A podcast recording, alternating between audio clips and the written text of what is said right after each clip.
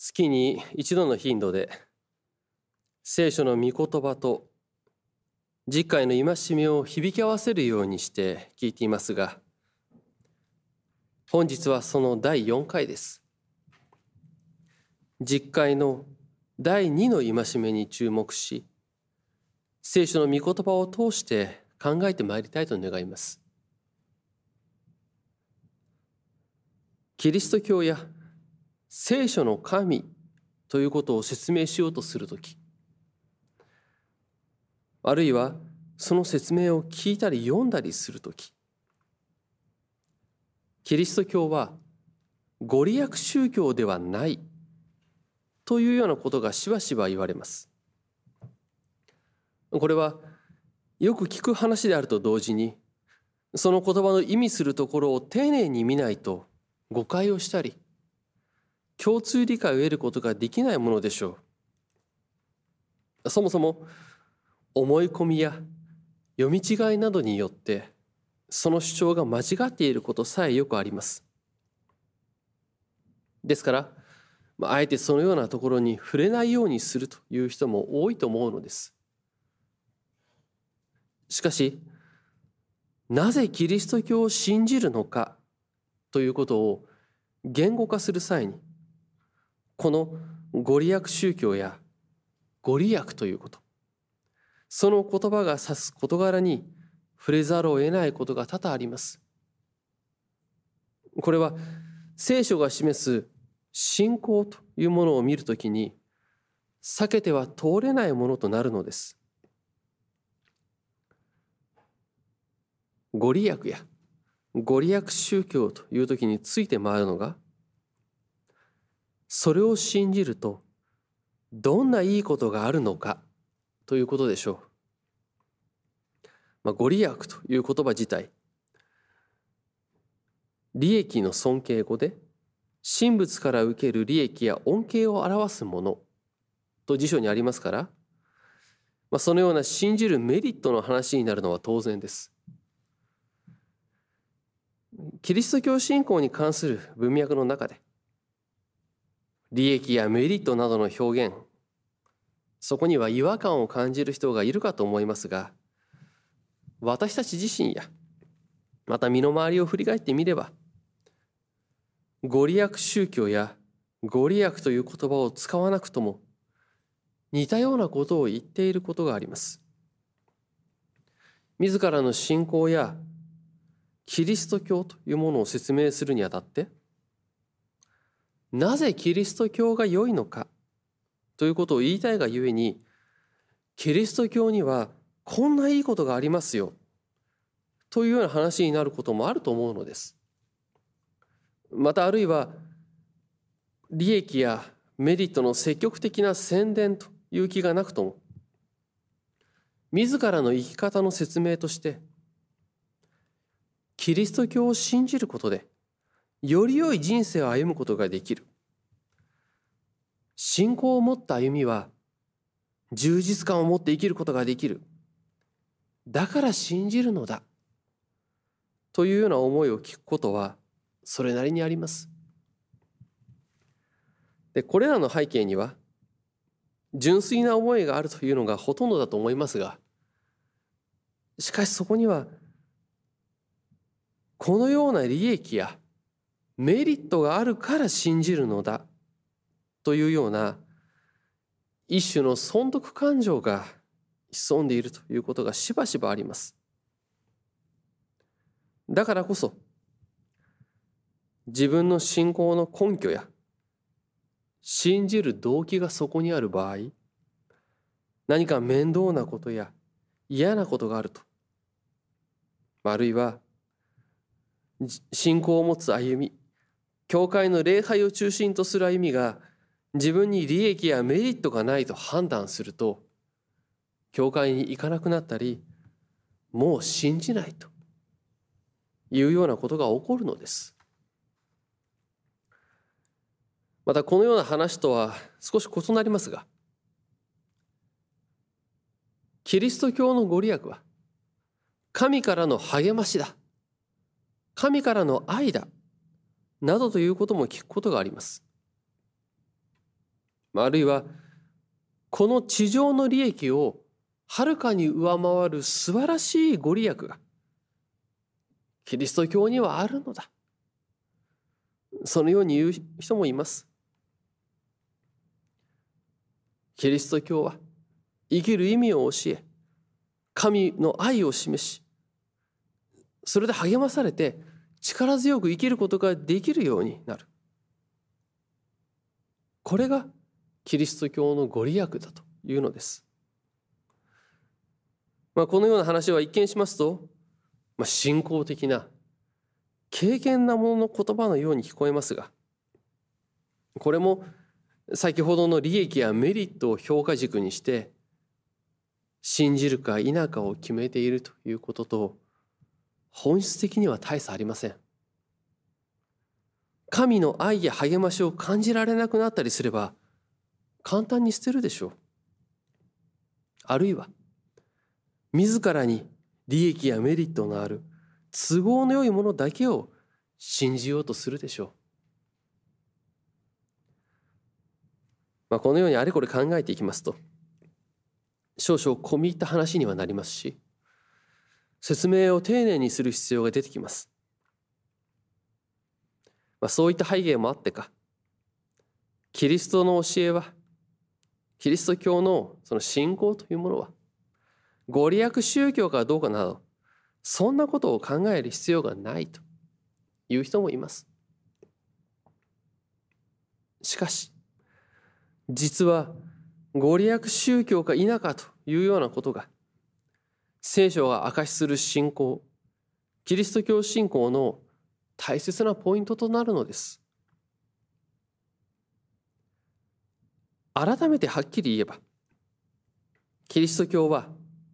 聖書が示す信仰は決してご利益宗教ではありません。そもそもご利益宗教とは何かということやキリストを信じる信仰とこのご利益を願う信心の違いはどこかということにもなりますがその違いは祈りについて一番明確に現れます。私たちの祈りあるいは祈りの生活の中で聞き届けられなかった祈りそれが大事であるのです。そこにご利益宗教とは違う聖書の信仰がはっきりと表されてきます。私たちは祈りという時に主イエスの名によって祈りますし主イエスご自身が主の祈りを教えてくださってその中で神の御心がなるようにという祈りが大切なことであると。そう示されていることを思い起こします。祈りとは自分の願望を神に願うことが第一となるのではなく神の御心がなるようにということが祈りの中心であることを知るのです。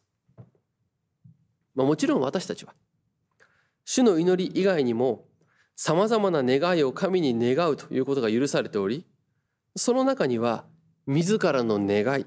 ということもあります。それを否定するわけではありません。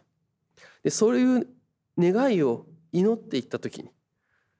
その祈りをしていった時に聞き届けられることもあります。その時には主は私の願いをご自分の御心として用いてくださったのだと喜びを覚えるものです。信仰の証としてそのような話を聞くことがあります。一方で繰り返し熱心に祈っていたことが聞き届けられない。そういうこともあります。何でもかんでも私の願いが叶うというわけではありません。しかしその時には実は主なる神の御心は私の願いとは違うところにあるということを思い知らされることが起こります主がご自身の自由な御心でなされるということを知るのです。まあ、このように言いますとキリスト教の祈りにはご利益がないことの言い訳やごまかしのように受け止められることもありますが決してそうではありません。私たちの祈りは聖書が証しする祈りというものは往々にして聞き届けられなかった時にこそ主の御心が表せる表されるものなのです。主の御心が知らされるものなのです。これはシュエスが私たちに示してくださったことです。シュエスが私たちに教えてくださった主の祈りは、主がこのように祈りなさいと教えてくださった祈りでした。そしてそれは同時に、シュエスご自身の祈りでした。マタイによる福音書26章に記されていましたが、主は十字架につけられる前夜、ゲッセマネの園で懸命に祈られます。そこで主が何をどのように祈ったかといえば、十字架という杯が取り除かれることを願ったのです。しかし、シュエスはその時に、この苦しみを取り除けてくださいと、そう祈りつつ、御心が行われますようにと祈りを閉じられています。福音書はそのことが3度繰り返されたことを記しています。ようてしてシュエスがその祈りを繰り返されていることが示されるのです。そして聖書は十字架という杯を取り除けてくださいというシュエスの祈りは聞き届けられなかったことを記すのです。シュエスが十字架にかかり死に3日目に復活したことを証しするのです。神のご意志がどこにあるかがこのことによって明らかにされたのです。このような説明や話がありながらもまだ疑問は残ります。聖書にはそう書いてあるかもしれないが信仰者の証や教会に行っている話を聞くときに祈ってそれが聞かれるという話があるではないかとやはり言われるかもしれません。またあるいは信仰者自身もキリストを信じる生活を振り返るとき、祈りの恵み、祈りの力について証しをしようとするときに、それを誰かに伝えようとするときに、説明をすればするほど、これは結局のところ、ご利益があると言ってるのではないだろうか。そのように思うこともあるのではないでしょうか。確かに、人生や、日々の生活仕事などに行き詰まっていた時に祈ったら道が開けてきた困っている時に祈ったら不思議と必要なものが与えられたこのような証を聞くことがありますでそれはそれでそのような必要が満たされた経験主との関係の中でそのような必要が満たされたということを大切にしたらよいでしょう。しかしその時にいつも考えておかねばならない大切なことがあります。それはそのようないわゆる良い経験を与えられなかった人や祈っても聞かれない場合にはどうなるのかということです。そのような時には祈りが足りなかったのでしょうかあるいはその人の信仰が弱かったり何か欠点があるのでしょうか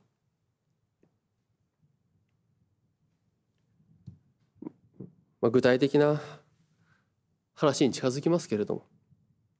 病気の人が癒しを祈る時熱心に祈る時それでも癒されないということがあります。その時にその病気の人が癒されないであるのはその人の信仰が弱いからなのでしょうか。祈ったら聞き届けられた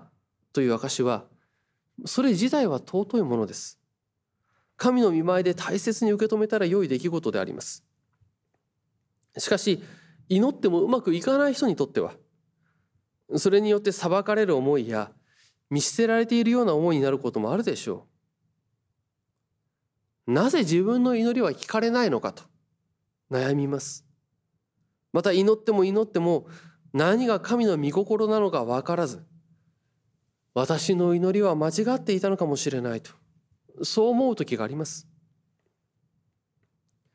必死に祈り願う時。その多くは困難や苦難を抱えている時でありますからそこで祈りが叶えられないというのは聞かれないというのは深刻な問題となるのです。時に神の沈黙や不在を思うことしかできなくなるようなことにさえなるのです。聖書はこのような私たちの揺らぎ迷いに対して道を示します。同じように悩み苦しんだ人々がいたということを記すのです。その代表例が呼ぶ記の呼ぶでありまた罪の結果として国を失ったイスラエルの民であります。その嘆きが神に食ってかかるような問いが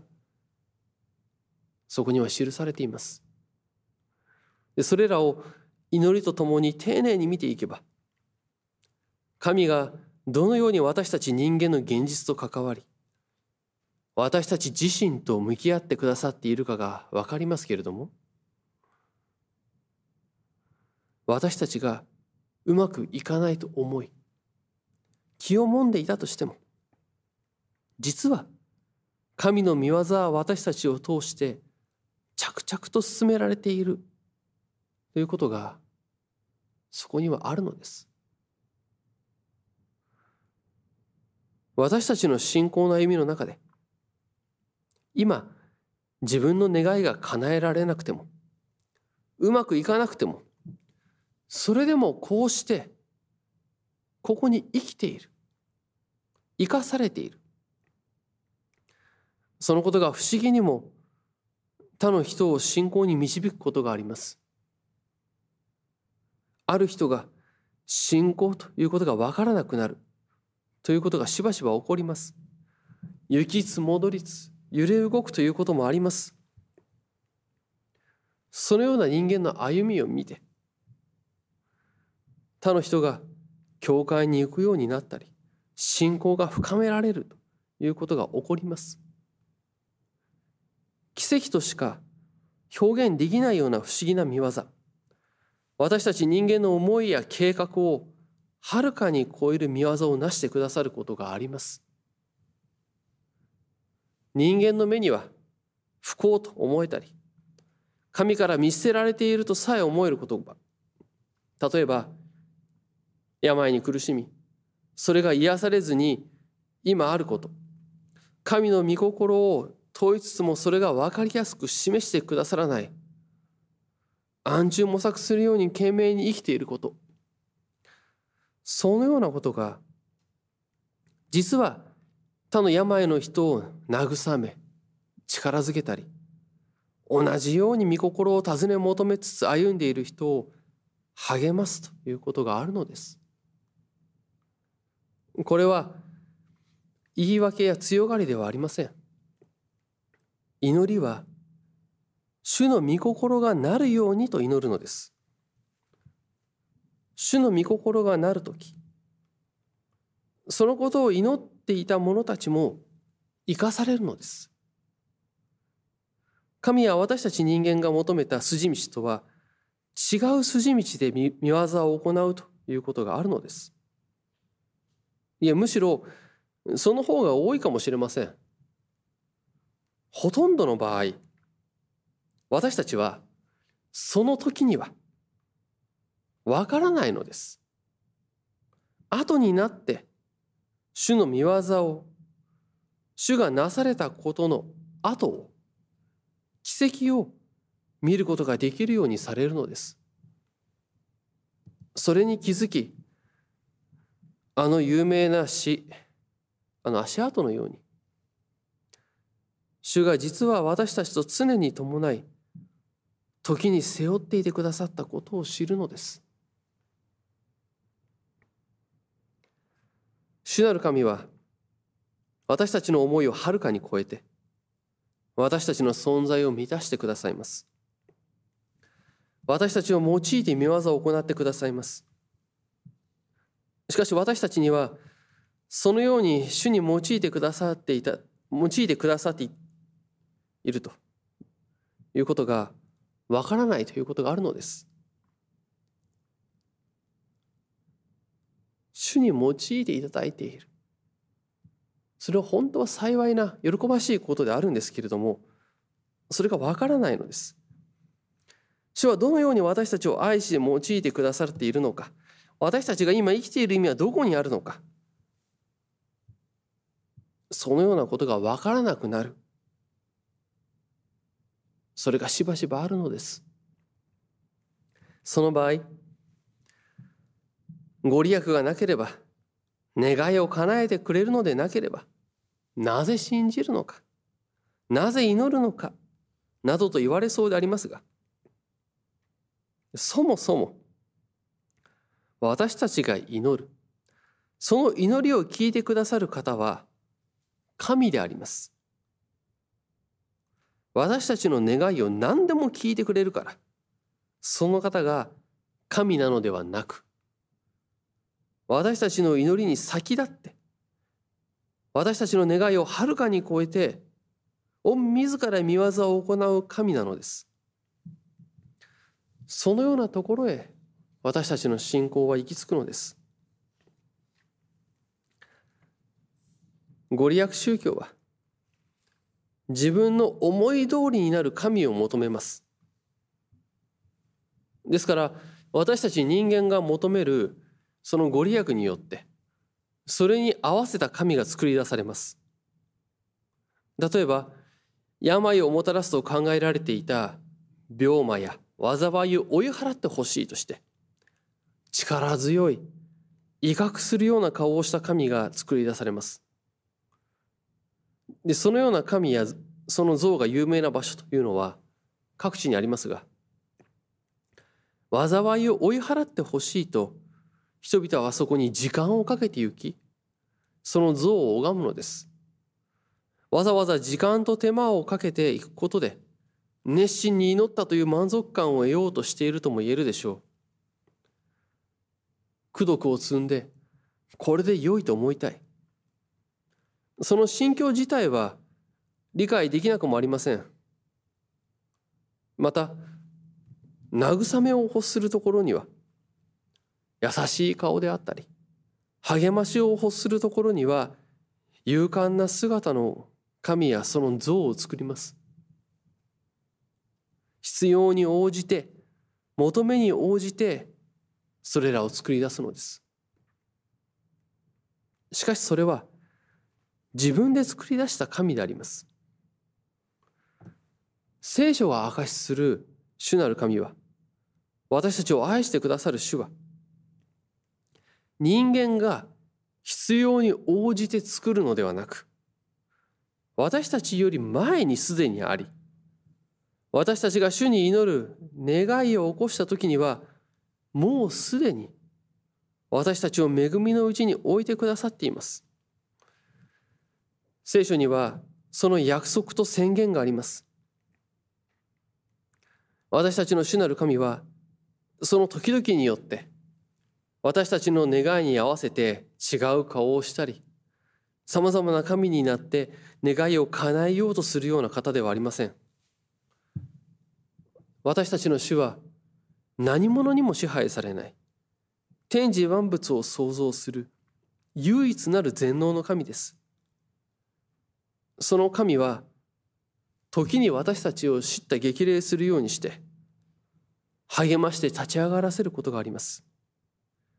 また時には泣いている者と共に泣いてくださいます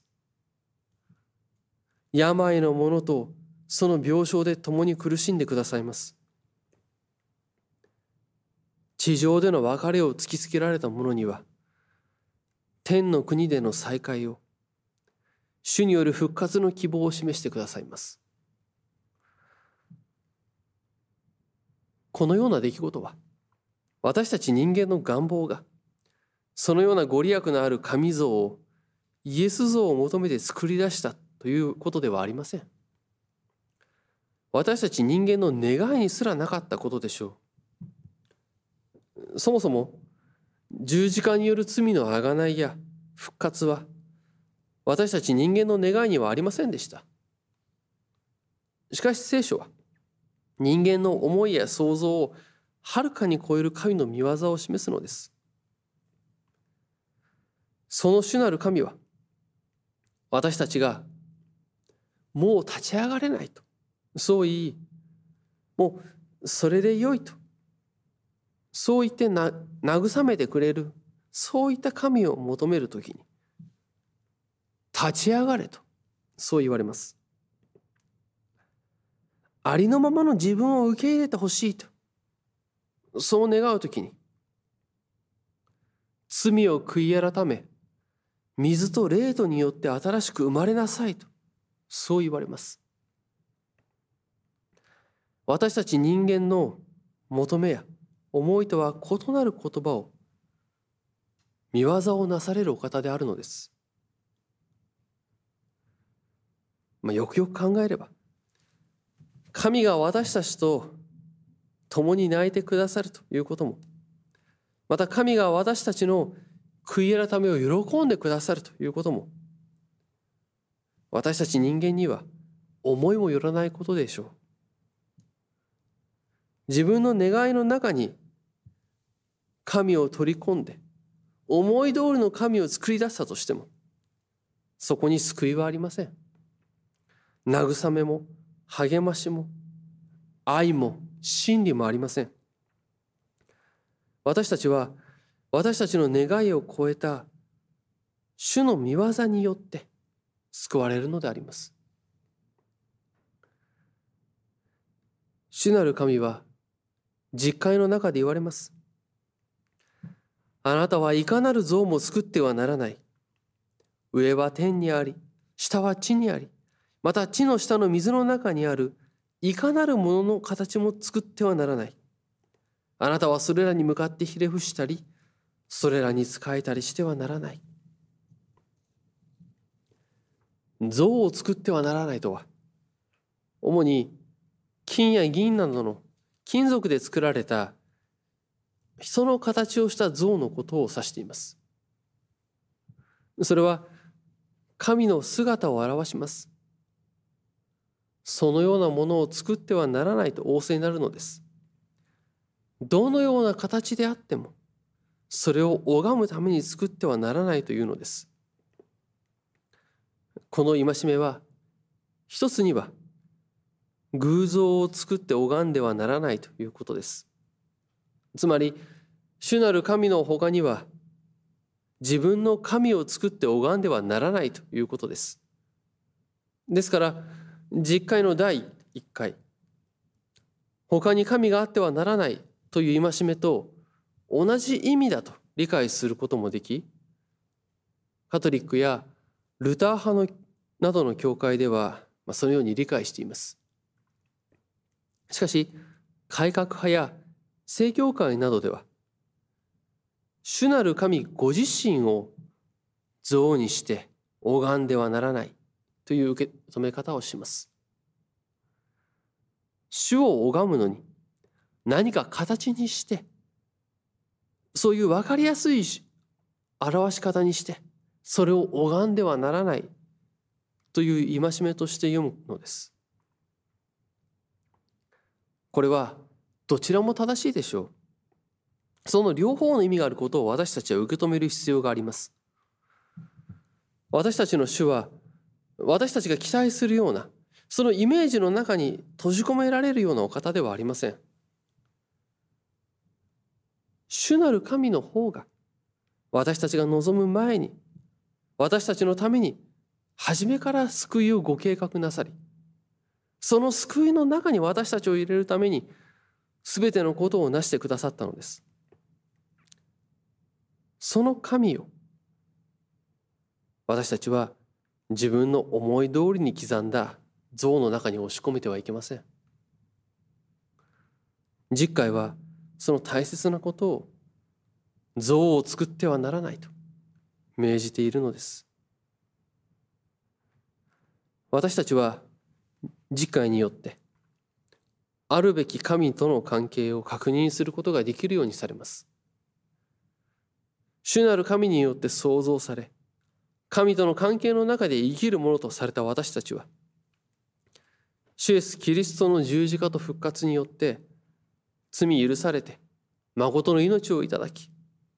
あるべきところに立って生きることができるようにされるのです。この恵みの中でともどもに喜び実会によって表される御心に従う歩みをなしてまいりたいと願います。主の御心がなるようにともどもに祈り主イエスの十字架のゆえに主の日ごとに礼拝を捧げ